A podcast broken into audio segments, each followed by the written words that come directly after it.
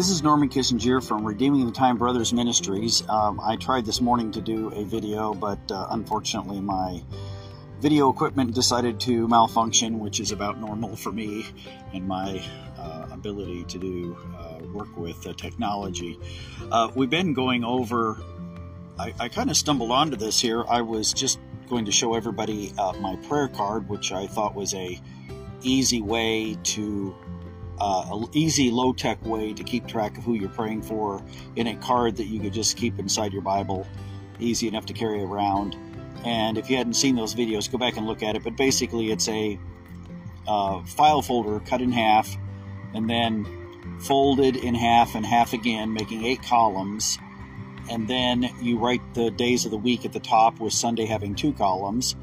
And then you write down uh, all of the people or ministries that you want prayed for and we talked about it, but I won't go over that again. But uh, during that, the several uh, that I have done on that, I was talking there about how that um, a lot of times when I do my devotions, I will pray through uh, passages of scripture, especially out of the book of Psalms.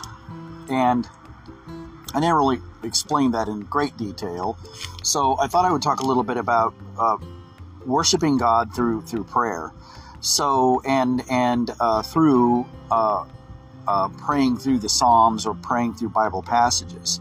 And it doesn't have to be the book of Psalms. The Psalms is a logical and a very good place to pray through because it very much gets us into the heart of God, like Proverbs gets us into the wisdom of God. So it's a place to um, go and to fellowship with God.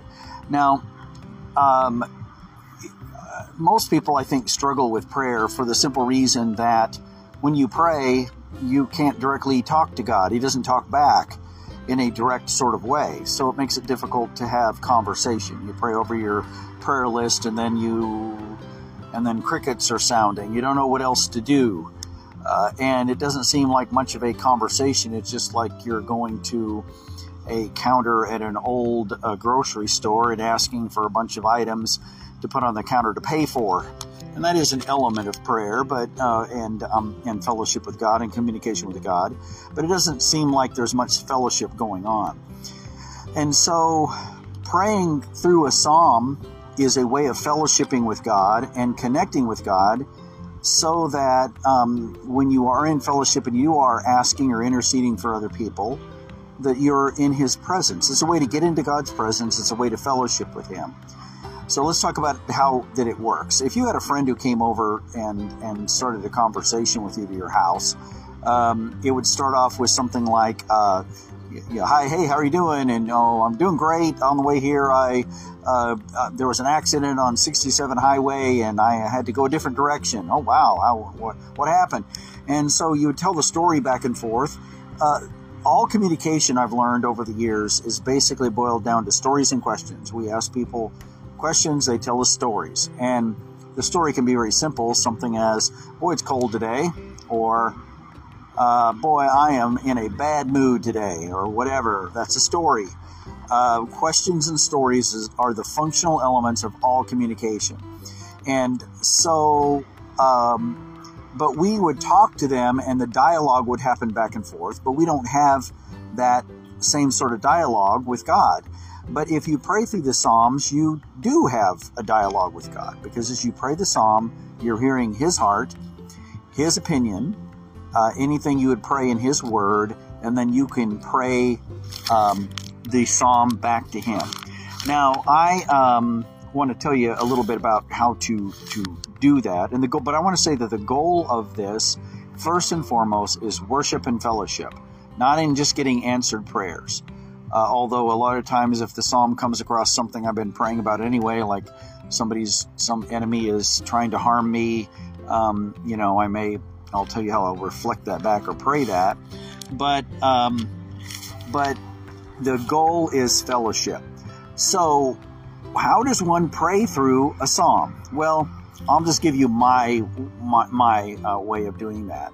The old saints, going back into the early 1900s, 1800s, uh, in the American and, and, and, British church would use a term called uh, praying, on, uh, reading the Bible on their knees. And uh, that's just a, a way of saying that they would read the Bible and pray it as they were reading it, basically doing the th- same thing I'm talking about here. Uh, and so, what we'll do is, as we go through the psalm here, I'll go through it and I'll pray the psalm back to uh, God in the way that I would in in my devotions. So, since this is the 16th uh, day of June, I decided that I would just go go, go ahead and go with uh, Psalm 16. I generally go with a multiple of the month. So, if it's a 16, or I'll read uh, add 30 and read 46, or add 30 and read 76, and, and so on. Uh, you can get through the Psalms.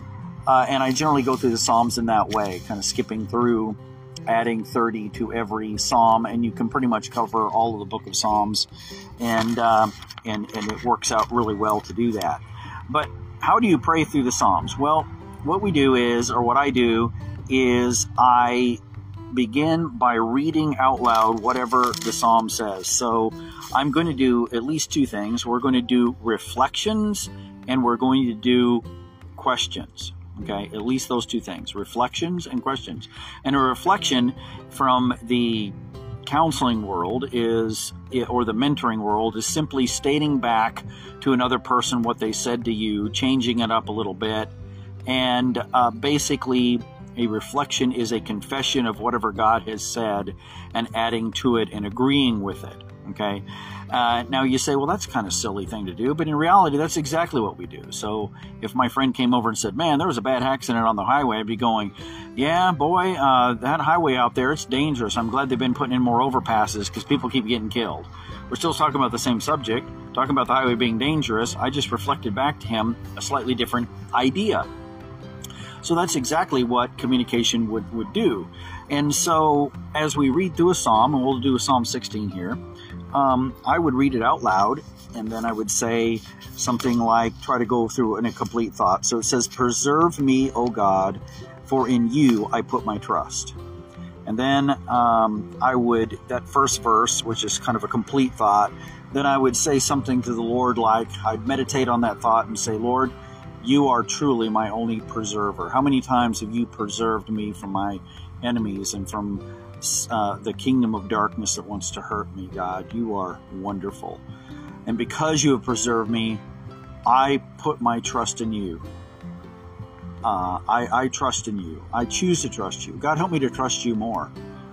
David learned to trust you a lot. I need to trust you like David trusted you.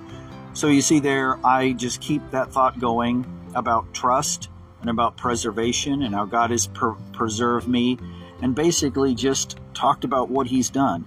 O my soul, you have said to the Lord, You are my Lord. My goodness is nothing apart from you. What a wonderful verse there.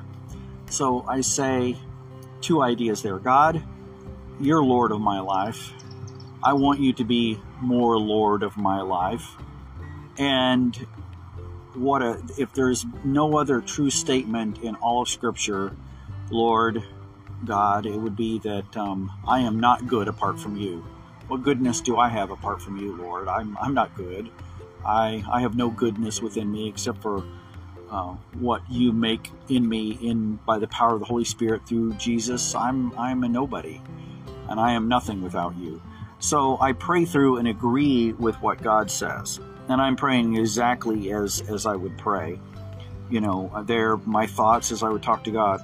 As the saints who are on the earth, they are the excellent ones in whom is all my delight. And so I read that and I realize that that's God talking about his saints. So I would go, wow, Lord, what a, what a comforting thought that you care about me.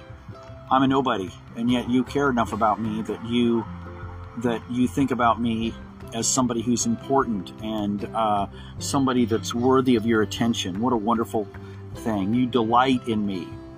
Nobody delights in me, Lord, but you delight in me. What a what a wonderful, wonderful thought, Lord, that you care that much. Satan wants to make us think that you don't care at all, but you care very much. And so, see, I go through the psalm there, and that's only the first two verses. Um, go on. I mean, you could go on through it. I won't go through the whole psalm here, but um, it says, for example, verse 4 Their sorrows shall be multiplied who hasten after another God. Their drink offerings of blood I will not offer, nor take up their names upon my lip. Uh, and uh, in that psalm there, I agree with God uh, in that, Lord, you teach me here in this psalm that if I start having idols in my heart, they're going to bring me sorrow. God, look it through my heart. Look through my heart. See if there's any idols in there that are displeasing to you. Have I made an idol out of uh, a ministry or my family or a hobby or is there something that I, I have done that would be an idol before you? And so I then ask questions. I reflect back. I ask God questions. I ask Him to, um, I ask Him to um, show me what uh, He wants to see through the psalm. Now, I would go through the rest of the psalm, but I want to keep this a little shorter here. But that's exactly what I do. I read it, I think about the thought, I reflect it back to God, I ask Him questions. Sometimes I will even uh, take it and I will um, not just ask questions, but I will uh, also um, ask Him for understanding if I don't understand what He is saying in the verse and it makes no sense to me. So, it's nothing more than praying back reflections to God about His Word and asking questions. And as I take the time to do this, and here's the key, I begin then to have a sense of God's presence as I connect with Him on the subjects and the things that He wants to talk about. Now, in the Psalms or in any passage of Scripture, you could pray through the New Testament or every book in the Old Testament for that matter. But I'm certainly talking about what God wants to talk about. I'm not talking about what I want to talk about. It's His verse. And so if there's something there that is important to Him, I get a chance to hear it and, uh, and, and, I, and, and gear it in my heart. And also, take the time to do this slowly. So maybe take a time for a few minutes of silence or a few seconds of silence in between what each, each verse to give God a chance to speak something to your heart. If He puts something on your heart, then you reflect it back to Him. That's all that confession is.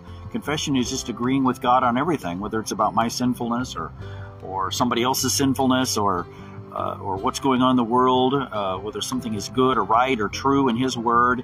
Confession is nothing more than saying the same back to God. And so I find this to help me connect with God rather than just going straight to prayer and just saying, Lord, thank you for this day.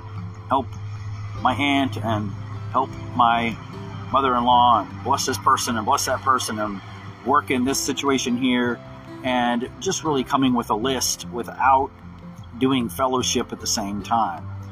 Now, I pray a psalm at the beginning of my prayers, and then sometimes we'll pray a psalm at the end of my prayers uh, as a way of closing out my prayers, and therefore um, uh, kind of keeping that good connection going.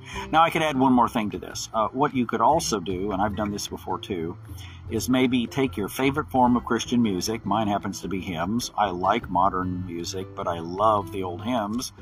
And listen to several old hymns, maybe sing them yourself on on your phone or get a or, or, or a um, low tech way of course just grab an old hymn book and then when you do that then you also continue to, to tune your heart to what God wants to say. We need to be a nation that is getting back to the worship of God and being a people of the ministry of prayer if we're going to make it in these very, very trying, very likely end times. We need to be men and women of prayer. So that's enough for today. God bless you. Uh, you have a great week. Be sure to watch my brother's devotions online. Again, uh, you can watch one of his devotions in about the time it takes to sit at a traffic light. And it's like taking your your Flintstone vitamins if you uh, that really dates me. But uh, you take those, uh, just watching one of his devotions will help encourage your heart for the day and uh, keep you on a right track. God bless you and keep you, and you just have a great week. We'll get back on here and again in a couple of days and add some more to this idea of the ministry of prayer.